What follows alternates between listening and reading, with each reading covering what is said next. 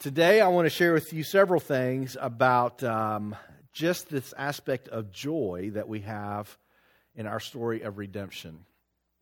You know, I wanted to take a little bit of a step back. First couple of weeks have been pretty heavy duty.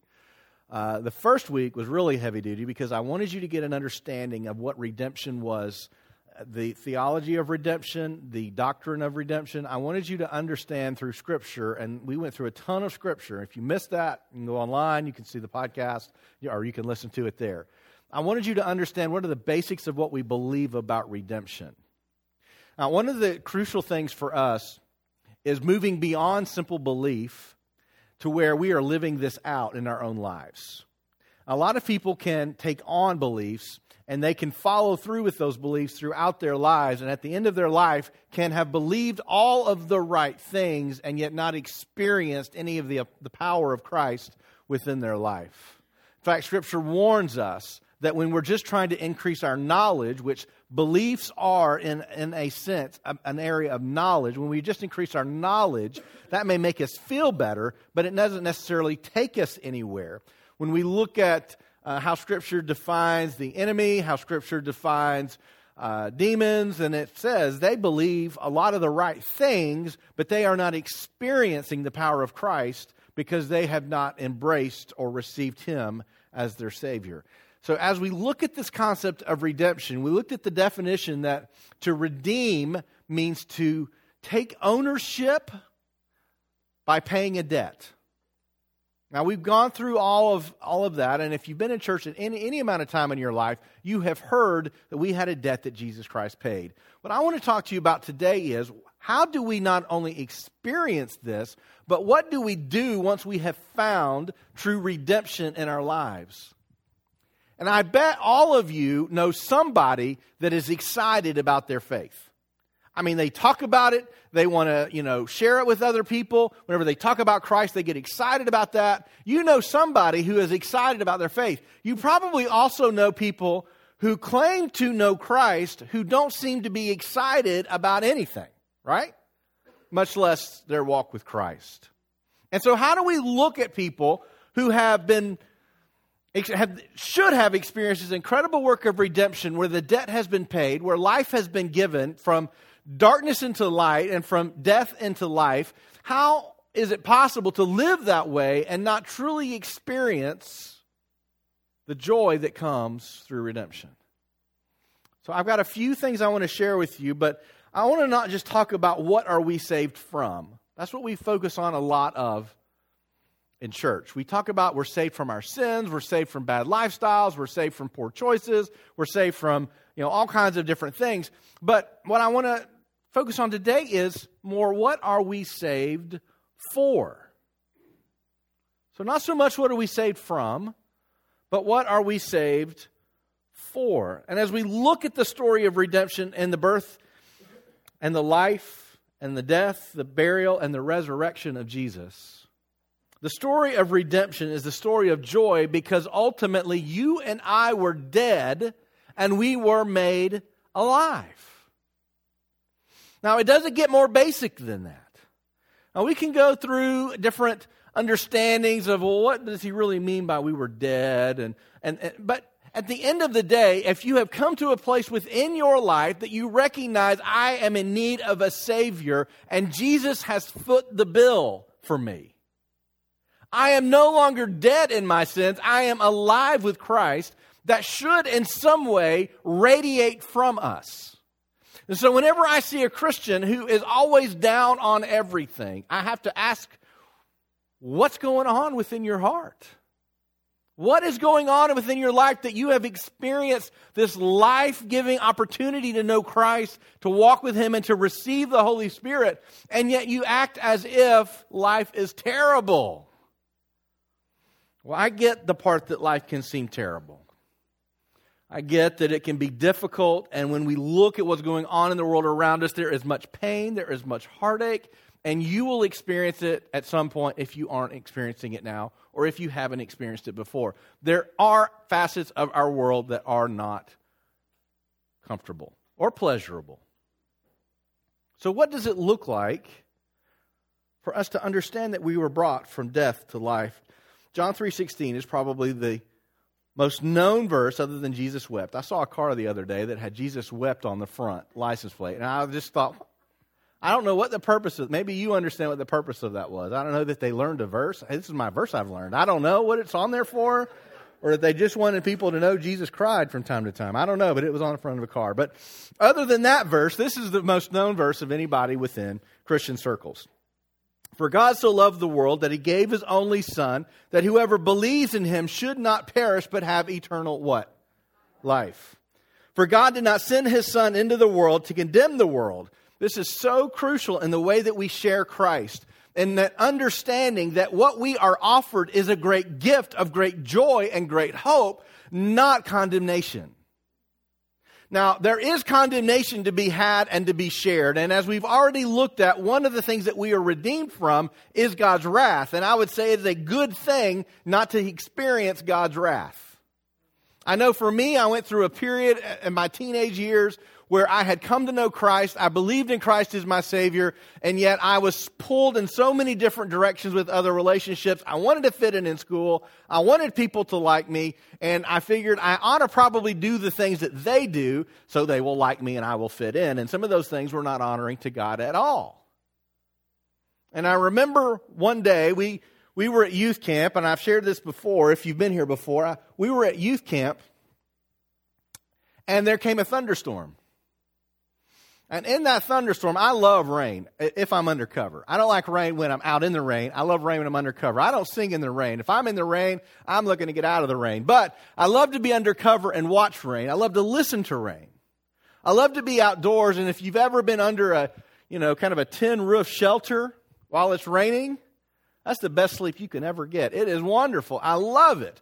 And this particular day, it was an incredible thunderstorm. Lightning was just striking everywhere, and we were right in the middle of it. And right across the way from where we were staying, lightning hit a tree, and it split the tree.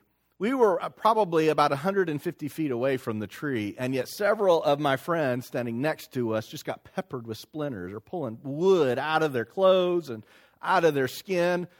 The windows behind the tree are blown out. And I remember thinking for that moment, that is the power of God. I mean, there are many other ways God has power, but in that moment, as a teenager, I looked at that and said, if God can do that, what else can God do? And it was that moment that I decided I have got to stop playing around and I need to know that God. Because it is incredible what he has offered us. It is true that we are saved from wrath. It is true that there is condemnation for those who don't know Christ. But Christ's purpose in coming is not so that we will feel terrible about ourselves. His purpose in coming is to remove the condemnation, to bring us from death into life. And not just life in this world in the way that we live, but to give us eternal life. So he didn't come into the world to condemn the world, but he came that it would be saved through him. Verse 18, whoever believes in him is not condemned. Whoever does not believe is condemned already, because he has not believed in the name of the only Son of God. And this is the judgment. This is the reality. This is the truth of where we have been and where Jesus wants to bring us. The light has come into the world, and yet people loved darkness rather than the light, because their works were evil. The aspect of love throughout the gospel is everywhere. God's love for us, that he allowed us to survive. Even when we read in the Old Testament where God thought about wiping us all out, thankful to Noah that we survived. There are times that we certainly have deserved that as humanity, and the only reason that we don't deserve it is because of what Christ did on the cross. So as he comes to us, he offers us an opportunity at life. As we were in the hospital this week, we were at Vanderbilt, which is a huge hospital, and people everywhere where we were sitting waiting to get news of their loved one having surgery. There are many people there that were not going to make it. They just weren't going to make it. And one family in particular had gotten the news that their loved one didn't make it. When you're in a situation like that, and you truly understand the consequences between life and death, and you are awarded life, it changes you. When you're not sure how things are going to work out, and it could go very bad very quickly, and yet it doesn't, it changes you. When we started Journey early on, I have always held some other job other than doing this. And I had the opportunity to deliver trucks early on, and I was doing way too much. I was delivering trucks around the country. They would buy a new truck. I would deliver it to them. I would take their old truck. I would bring it back. And it paid really well, but it required me to drive a lot. And some of you may like to drive. I don't like to drive. I like to drive short distances. I don't like to drive long distances. And at the same time, we were starting Journey and trying to get things going. And so I would stay up till late at night, and I'd get up early in the morning and have to go drive long distances. And I eventually did that enough that I fell asleep driving a truck down the interstate. Now, all kinds of terrible things could have happened. And so when I woke up, it's a startling thing to wake up and realize that that's what you've done. I maybe fell asleep for just, a split second, but it was enough that when I kind of opened my eyes, I was a little startled. I had veered off the road into the median. And I thought in this moment, this is it. Because as I was driving down the median, there was an overpass that I could see in front of me. And I really didn't know how deep the drop was. But I knew my truck wasn't stopping because it was a big, heavy railroad truck, and they don't stop quickly. And so I hit the brakes, and I just thought for a split second, this is it. This is it. I am embarrassed by the fact that this is how I'm going out of the world. And I really hate that this is going to be the way I'm going to be remembered, but this is it. Now, those were all quick thoughts. You know, I didn't have a long conversation with myself. But long story short, it wasn't my day. It could have been. And when they came to pull the truck out of the ravine, they said, had I missed just where I hit the overpass, and had I hit it just a little bit sooner, it would have sheared the top of the truck completely off, along with half of me. So I was really thankful that didn't happen. But in that moment, it was a great priority change for me. Some lessons I didn't really learn really well. I still work too much, and I don't get enough rest. And if you do that, it never works out well. You never accomplish what you think you're going to accomplish. You never go or get where you think you're going to get. It never works out well. So those poor decisions were opportunities for me to recognize that I needed to change the way that I perceived the world around me. There is a great gift when you recognize that you are headed for death, and yet you are given life. Now, I'm convinced that one of the reasons that we read throughout Jesus teaching his disciples and telling them who they should go after, that constantly Jesus is talking about the poor and the oppressed and the sick and the hurting and the captive, is because those are the people who are looking for a rescue. And the problem and the reason that Scripture says it is harder, it's easier for a camel to go through the eye of a needle than for a rich man to enter into the kingdom of heaven, is simply because the rich man doesn't always recognize that they have a need to be rescued. You and I don't want to feel the need to be rescued. We want to feel that we have this ability in and of ourselves. That's why we want to look and appear strong. We want to look and appear like we have it all together. We want to look like we're better than somebody else. We do that because we want to feel like in and of ourselves we are enough in this world. And yet when things start to go south, you recognize I'm not enough. And that's when we're most interested in reaching out to Christ. Interestingly, for young families, a lot of young families come here, and something that we found whenever we started having kids, and what you probably found when you started having kids, is that you reach with the birth or with receiving your first child, you reach new levels of feeling incompetent than you have ever felt in your life. How do I get this kid to stop crying? How do I get them to stop pooping everywhere except in the diaper? I mean, how do I do this? Am I feeding it enough? Is this child going to live? Am I going to go to prison because I didn't care enough for this child to keep it alive? You know, they're all unrealistic, expectations, of how bad it's going to be. But those things kind of go through you. And it's interesting that when a young family has a child, they are more likely at that moment than any other time in their adult life to be interested in knowing Christ if they don't already. And I think it's because we feel the need for a rescue. We feel the need for a rescue. Many times when Jesus sent the disciples out, he told them to go to those that knew they needed a rescue.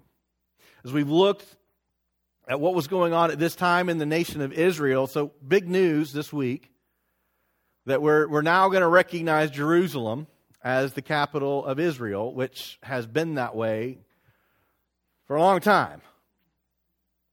So that's big news. But when we look back through the history of the nation of Israel, there were lots of stumbles along their way.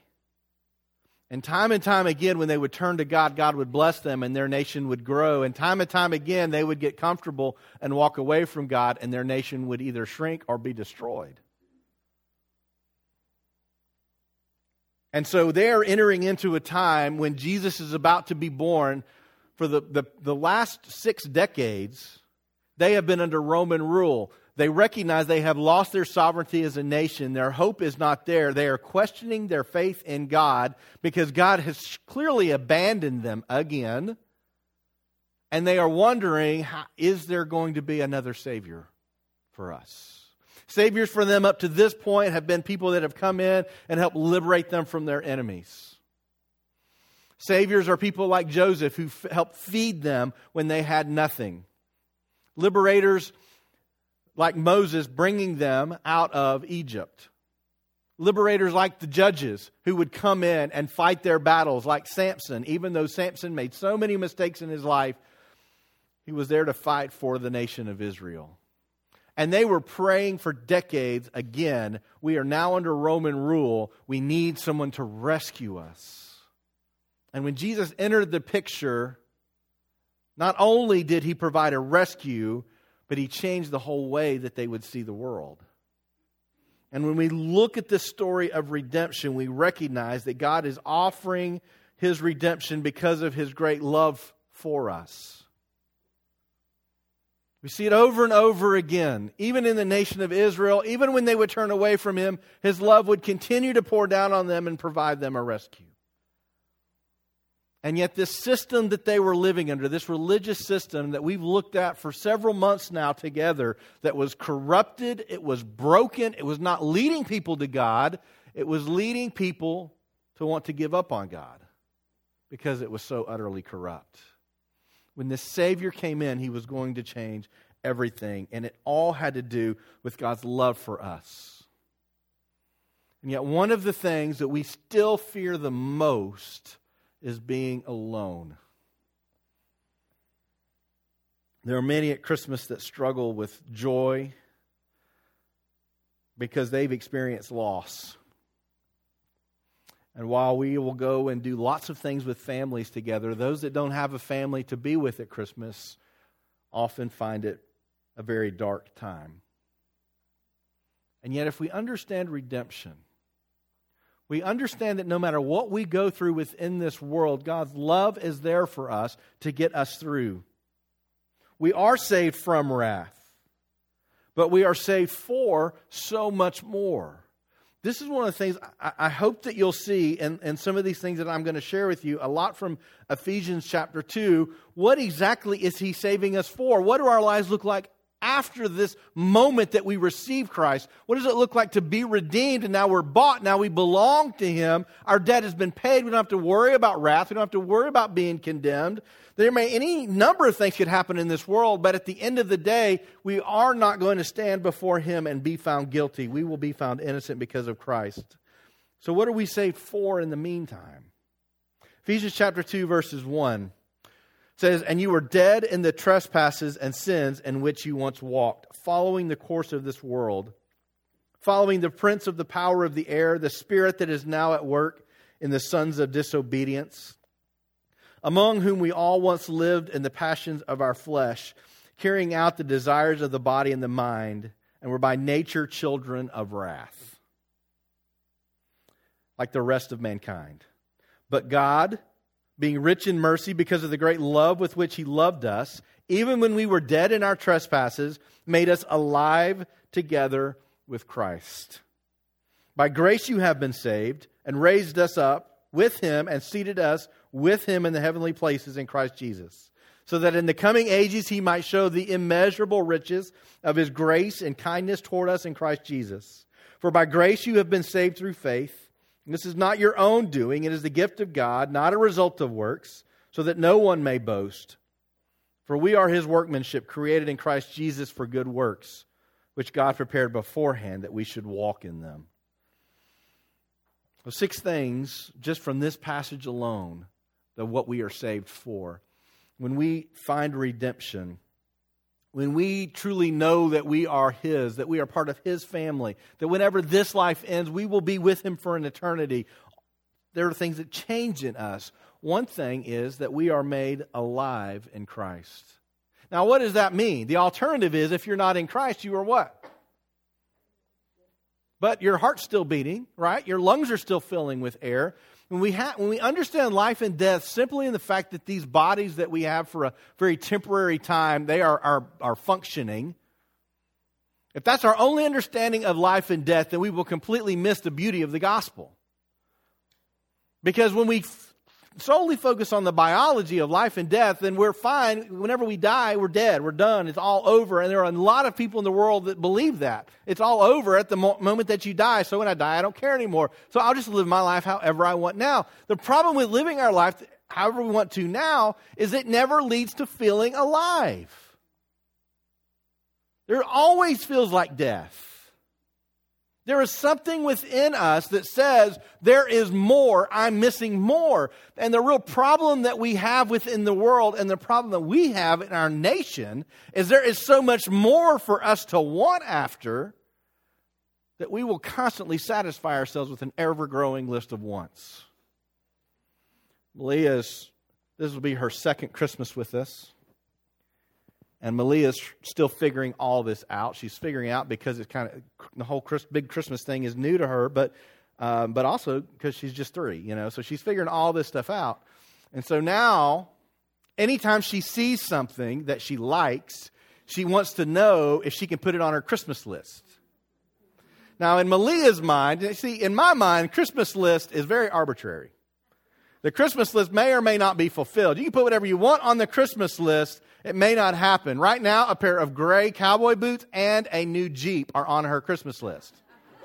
I've tried to help her understand, if we get you a new Jeep, understand, Malia, you can't drive it for a long, long time. You're not getting a Jeep. But in her mind, she's getting whatever she puts on her Christmas list. So yesterday, we were out and she saw a little girl that had a pair of boots on. She's all about boots. I mean, she's a shoe girl. I don't know where she gets it from, but she just loves shoes. And so she said, I want to put those boots on my Christmas list. I said, well, Malia, those are her boots. You can't have her boots. But in her mind, it's going on my Christmas list. That means it's mine. It has to be mine. It's written in stone. It's going to be mine. There's always an ever-growing list of more that we can want after. And the problem with wanting more is we're never happy with what we have. And so there's this tension between wanting more and being happy with what we have. Sometimes wanting more is a good thing, right? I would really like to make enough money to be able to provide health care for my family, okay? That's a good more thing to want, right? I would really like to patch this hole in the roof so that rain doesn't come in and heat stays in and, we are able to live comfortably in our home. That's a good more kind of thing to want, right? But usually those aren't the more things that we're looking after. It's the more stuff that comes in your email whenever it says there's a deal to be had on the greatest gifts on Amazon right now, right? To be honest, how many of you have opened those emails? I have. Anytime it says these are the cool tech gifts of 2017, I got to see what that is. I may want some of those. It's that more that leads us to the idea that we're going to be alive if we attain something. The problem is more never attains anything. It never leads to satisfaction. It always makes us feel like we don't have enough.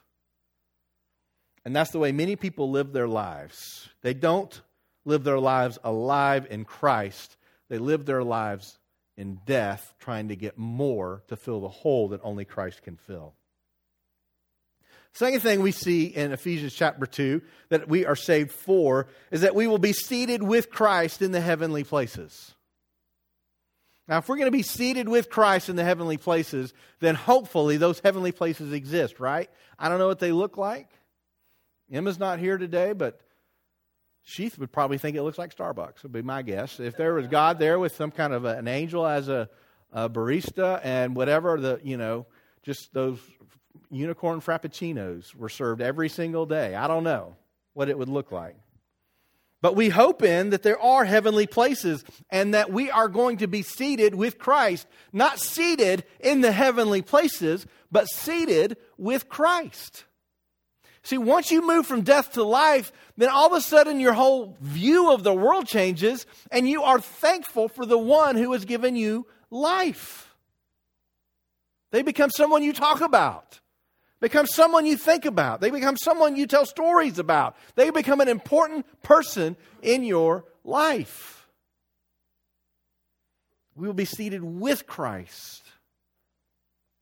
A third thing that we see in Ephesians chapter 2 is that God will show you the immeasurable riches of His grace and kindness. I love this. See, there were times in my life that I sat under preachers who tried very hard to tell me how hot hell was, and I was going there. And I never felt good when I left. And there are a lot of us that kind of came up in that kind of a teaching scenario that we got saved every single time there was an opportunity because we were just afraid one of them is going to hopefully take, because based on what we've just heard, the last one didn't take. And it would always be something to the, to the sense of, if you're not 100% sure. Well, I've never been 100% sure of anything in my life. I don't know about you. There are many times that I doubt. One of the messages we've tried to continually give is that if you doubt, it is okay. God is bigger than your doubt. However, if we stay in doubt, then we are staying in death as well.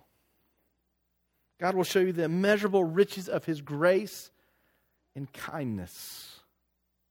Can you imagine what that would be like? I'm still waiting for those riches to be, money. Maybe it's in Bitcoin. I don't know. I haven't figured out Bitcoin. It's not based on anything. There's nothing that backs it up. And I read an article, a few months ago about a guy who developed another cryptocurrency. And then he lost how to get back into the system where all the cryptocurrency was held. And so they lost all of the currency that was in his crypto model, because apparently there's all these models out there. I don't even understand this stuff I'm talking about. I don't even understand it. There's nothing to back it up, nothing to give it value, and yet we keep waiting for God to give us these riches that we think is going to satisfy that need for more. But what He's offering us in kindness is that we get to walk with Him in wholeness and in life and in fullness. A fourth thing, and I find a great promise for this very reason that we don't always feel 100% on target with where we think we should be, is that God is continually working on you. Continually working on you. This is, we are God's workmanship. And I'm so thankful for that. I'm so thankful God continues to work on us. I have to remember that when I am looking at my own life. I have to remember that when I look at my kids' lives. I got to remember that when I look at other people's lives. We are not a finished product yet. You are not a finished product yet. Wherever you are, however great you are in your own mind, you have not arrived. And however far you think you are from being where you should be, God is still working on you. See, I love this idea or this opportunity that we can grow.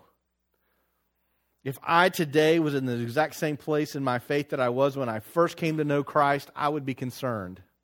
I love that I get to learn new things. I get to see God in new ways. I get to hear Him in new ways. I love to be able to watch Him at work in the world. I love it whenever He shows me something I need to root out in my life, because I have found that when I root those things out, life gets better. He's continually working on us. Fifth thing I see in Ephesians chapter 2 is that God is calling us to a life of good works. Now, this is where things get a little confusing, but I think this is one of the truths that we are missing in the church today, is that this is what God wants from us, is a life of good works. The reason it's confusing is because Scripture also tells us that we are not saved by those works. So if I'm not saved by those works, then maybe those works aren't that important. In fact, Scripture goes so far as to say you can't even do anything that's really good on your own. And only good things we do is when God does those through us.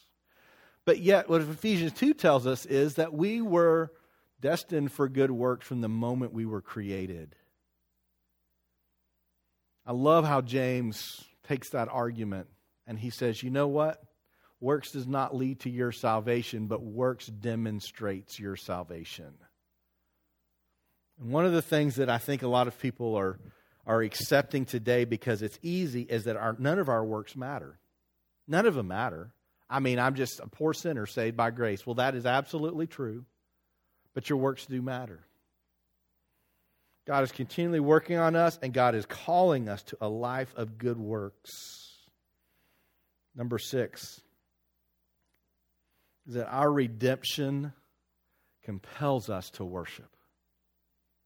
I love our worship here. Maybe from wherever your background comes, we have family that will come and endure our worship. You know, this is not their thing. If you know, get some of the old Billy Graham worship leaders up here, and they're all into it, or you know, good old Southern gospel. But this, you know, put a syncopated drum beat to something, and it just ruins worship for some people. But I love what we do here. But that's not the kind of worship that I'm talking about. I'm not talking about the kind of music that gets our heart pumping, the kind of music that makes us get excited, what makes us want to raise our hands and sway. I'm talking about our everyday desire to worship our Savior. Psalm 107 says this. This is really where I wanted to get you to. It says, verse 1, "Oh, give thanks to the Lord, for He is good, for His steadfast love endures forever. Let the redeemed of the Lord say so, whom He has redeemed from trouble and gathered in from the lands, from the east and from the west, from the north and from the south." This idea, let the redeemed of the Lord say so, is the idea that you and I should not sit on this immense knowledge that we have of life in Christ. Now, it's very easy to look at somebody and think, you know, that person, they need to go out. They're the kind of redeemed person that needs to say so. When I say so, I always stick my foot in my mouth. People are going to respond wrong. They're going to respond, you know, and they're not going to take it wrong. I'm going to mess it all up. And somebody's going to go to hell because I didn't do a good job of letting the redeemed say so. But yet Scripture just simply says, if you've experienced redemption, talk about it. Say it. Worship is compelled from those who have been saved. Let the redeemed of the Lord say so. 1 Peter 2:9, one of my favorite verses in Scripture says, "But you are a chosen race, a royal priesthood, a holy nation, a people for His own possession, that you may proclaim the excellencies of Him who called him out of darkness and into His marvelous light." Once you were not a people, but now you are God's people. Once you had not received mercy, but now you have received mercy. Beloved, I urge you as sojourners and exiles to abstain from the passions of the flesh, which wage war against your soul. Keep your conduct among the Gentiles honorable, so that when they speak against you as evildoers, they may see your good deeds and glorify God on the day of visitation. I love 1 Peter chapter 2. I mean, think about who Christ is. Just throw out a word. When you think of who Christ is, what thoughts come to your mind? Just say it in a word or a short phrase. Love. What else? Friend. Savior. What else? Fearlessness. Teacher? Hope? What else? Lord? Rest? What was there? Some over here? Truth? You know, when you think of Christ, is that something that you think of through the day? Do you think about who He is for you throughout the day? Do you think about His compelling love for you, that He gave His life for you every day, that on those days that you feel less worthy, that even on your worst day, His love was so perfect and full for you that He was willing to give His life for you on your worst day? See, once we've experienced redemption, the cost is paid. I don't know, has anyone ever been in debt in their room? What if we just had somebody walk in and say, you know what, every one of your debts is paid. I don't care what it is. Would you be thankful for that person? Well, you're darn tootin' I would be, yeah. Is he here? Where is he? Where's he at? But the only reason that would be meaningful to us is we know the weight of debt. We know the weight of debt. This is one of the reasons Christians have to be among the best money managers on the planet. Because when you are in debt to a lender, Scripture says you are their slave, which is absolutely true. I remember I never truly understood how nefarious debt was until we had gotten into quite a bit of debt. And we sold a house, and we paid everything off. We paid everything off. The next week, they called us up, willing to give us an advance of credit in the amount of the debt we had just paid off. It's like, man, we haven't been paid off for a week. Now, some people have been like, all right. I'm like, no way. I know what debt feels like. I know how it weighs on you. I know how it drags you down. You can't do anything. It feels terrible. When we understand the weight of debt, the person that relieves that debt becomes beautiful in our eyes. And if it's credit card debt and someone were to erase that from you, if it's your mortgage that has overcome you and they were to erase that from you and not erase your house, people will erase your mortgage by taking your house away. That's not a good solution either. But if somebody erases a debt that you feel is leading you and holding you back, then that changes you. Verse 9, you are a chosen race, a royal priesthood. You are a connection between the world and God. That is what a priest is. One of the reasons that we hold to the idea or the doctrine of the priesthood of the believer is that you don't need anybody else to get to God except Jesus Christ. And yet He calls us His priests because we are the intermediaries between a world that doesn't know Him and Him. That's what you are. You are His priests. You have been called by Him to represent Him. We are a holy nation, a people for His own possession. We don't belong to ourselves anymore. And that we would proclaim the excellencies of Him who called us out of darkness and into the light. If you have ever been in darkness, then you know the beauty of coming into the light. See, we find joy once we understand the state we were in and the new state that we are in because of Christ.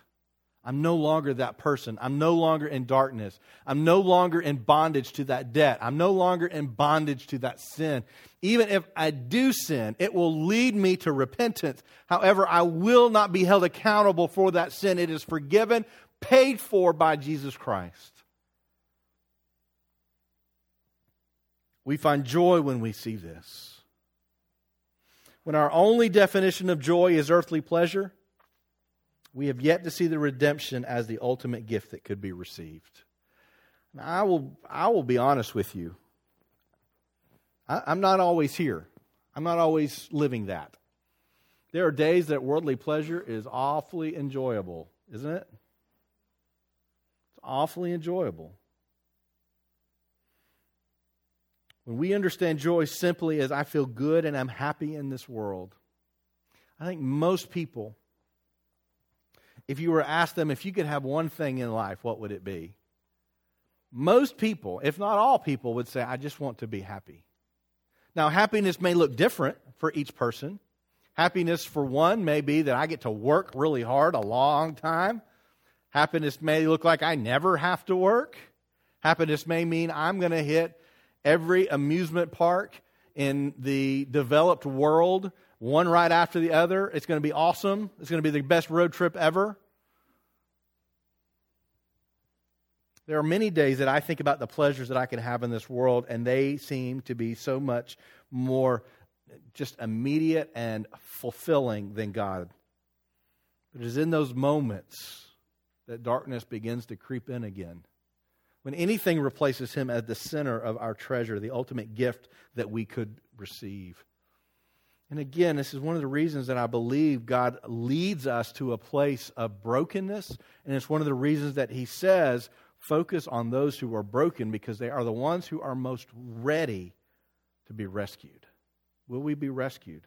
Will we get there? Will we see what He is offering us? And ultimately, the excellencies of Jesus are worthy to be proclaimed by the redeemed. Let me wrap this up.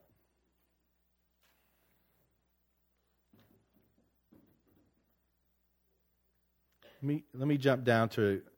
Let me jump down to Revelation, Toby. I'm going to skip Colossians. Revelation 1, 4 through 8 is a greeting to churches.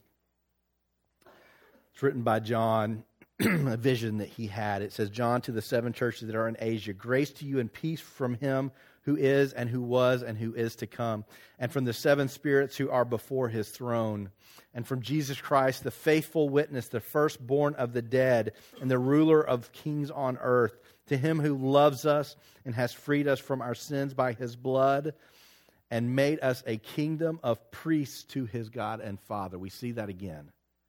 To Him be the glory and dominion forever and ever. Behold, He is coming with the clouds, and every eye will see Him. Even those who pierced Him, and all tribes of the earth will wail on account of Him. Even so, amen. I am the Alpha and the Omega, says the Lord God, who is and who was and who is to come, the Almighty. You and I, as priests, we have a mission in this world. We're going to talk about this more next week. We have a mission in this world, and I want to share some stuff next week. You don't want to miss next week, by the way. I want to share some stuff next week about some of the writings of what happened in the 100 years after Jesus was resurrected. What happened within Israel itself, within the temple, and ways God was manifesting Himself in a very visual way to people to say, the message is not to stay in the temple. God is no longer in the temple. He is out in the lives of His followers, and He wanted to continually show that. It's an amazing thing that we read about. We'll do that next week. But I want to ask you this question. Does your life demonstrate a testimony of the redeemed? Are you being a priest for God that goes out and says, this is the greatest thing that could happen to you. This is the greatest thing that has happened to me. This is the greatest gift that could possibly have been received. Does your life demonstrate that a testimony of the redeemed? Does anyone around you know that you're redeemed? Let the redeemed of the Lord say so. We have so many opportunities to be a testimony of redemption to our family and to our friends and to our neighbors, to our coworkers, to people that we live around. We have an opportunity to be a testimony of redemption to the people we can't stand, to the people that we avoid at work, to the people that we don't even want to think about, that we've blocked on Facebook. It can be a testimony to them of the redemption that we've experienced, and they can too. The measure of a person's maturity, I find, in this process of growth and our ability to give a testimony of redemption is our willingness to limit ourselves for the benefit of somebody else. I've been thinking about this a lot lately. When we think of maturity, when you think of a mature person, you think of somebody who's encouraging, not critical, right? When you think of a mature person, you think of somebody who would stop what they're doing to help somebody in need, right? Somebody who's mature is probably not going to say everything they want to say, which I think is a big one, and I'm working on that. There are times that I feel so righteous in letting somebody know how wrong they are. And yet God beckons to just keep your mouth shut, Mark. I'm getting better, I think, at times of listening to that. But maturity really does look like limiting yourself to benefit somebody else. Whenever we do stuff like missions offerings, you could totally use all of that for yourselves. You could definitely do that. And for a lot of Christians today, very few actually give anymore. I mean, very few give. They hold it all in. And the crazy thing is that the more you hold it in for yourself, the less you will have. The more you give away, the more you tend to have. It's an amazing thing that happens. It's this mystery of the gospel that the things that we assume are going to be true and assume are going to be right, God throws them completely on end and says, oh, no, no, no. It's better to give than to receive. It's amazing how that stuff works. But maturity says, I'm going to limit, even though this is my money. It's not really, but this is my money. That's the way we see it. I'm going to limit myself for the benefit of somebody else. Whenever you're having a bad day and somebody comes up to you and offers you encouragement, they didn't have to do that. They didn't have to take the time to do that, but they decided they needed to do something for you. Limited themselves for the benefit of others. We think of maturity. We think of that person that when they see someone sitting by themselves at the lunch table at school, they go and sit with them, if you can. I know there's all kinds of rules for that stuff. So you know what? I could go over here with all my friends, but I'm going to limit myself to benefit you. Over and over, the more I think about this, the more I see that that is what God is often calling us to. When we look at the life of Jesus, Scripture tells us Jesus limited himself for, guess what? The benefit of us. And while he was God, he did not consider equality with God as something that he should have. He limited himself so that he could come and be our Messiah.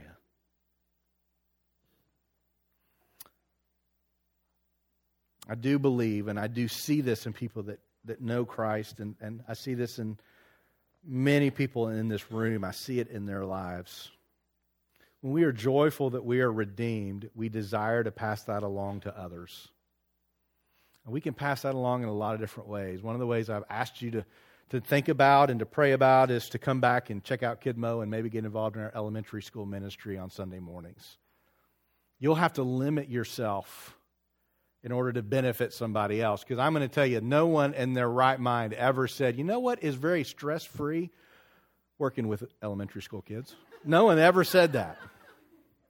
No one ever said, you know what? I had a hard day at work. I really need to be rejuvenated by going and working with some elementary school students. No one ever says that, right? If you take advantage of our ministry on Wednesday nights for kids and you're thinking, gosh, I'm so tired. I just can't deal with anybody after work. Then that person that's caring for you or your kids on Wednesday nights has decided to limit themselves for your benefit. And so as I look at maturity, I believe more and more that if we were to just strip it down, that's what it is. God's constantly calling us to limit ourselves for the benefit of others. Maybe one way is by sharing your faith with people that you know are going to think less of you, or at least you think they're going to think less of you for doing that. Perhaps that's limiting yourself for their benefit. Maybe they won't receive the benefit, but you're at least attempting. I know on Sunday mornings, when you come and you serve, you are limiting yourself for the benefit of us. Though these guys that come up here and girls that lead worship, and they got to practice all week in order to be ready for this on Sunday morning, they are limiting themselves for the benefit of us. We have the opportunity to limit ourselves for the benefit of others. The way that we teach and the way that we witness. So one of the areas that I trust that I'm in God's workmanship. He is still working on me. I'm not there yet. He's still working on me.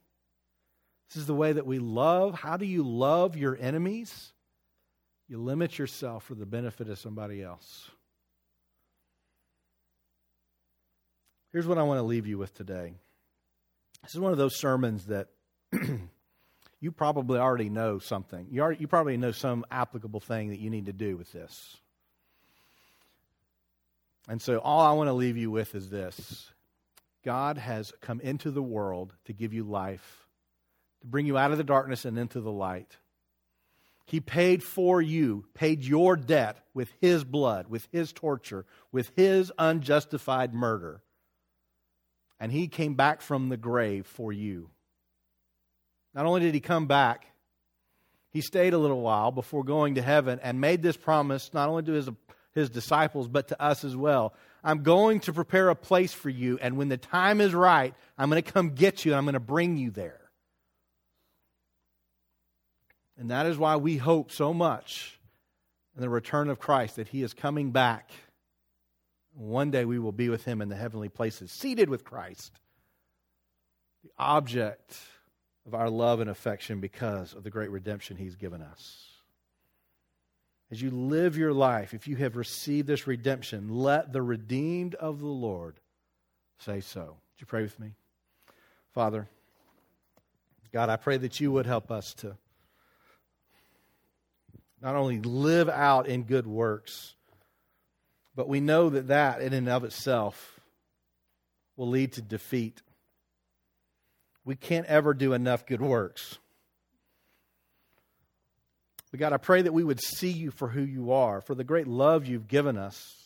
I pray that we would see the redemption that we have in you. I pray that we would see the sacrifice you made for us, and not just at Christmas as we think about the birth of Christ, and not just at Easter when we think about the resurrection of Christ, but every day, year round, we see the beauties and the excellencies of the one who has brought us out of the darkness and into the light.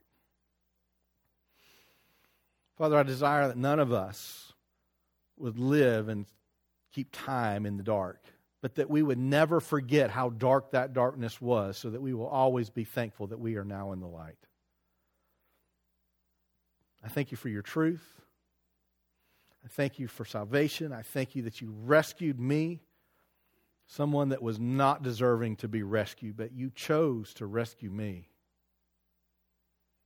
I pray that we would see this world differently. We would see life differently. And as we go out seeking joy, that we would find it in you, our Redeemer. As we sing and as we worship, I pray that you would hear our love, and you would hear our adoration as we sing these words to you. It's in Jesus' name we pray. Amen.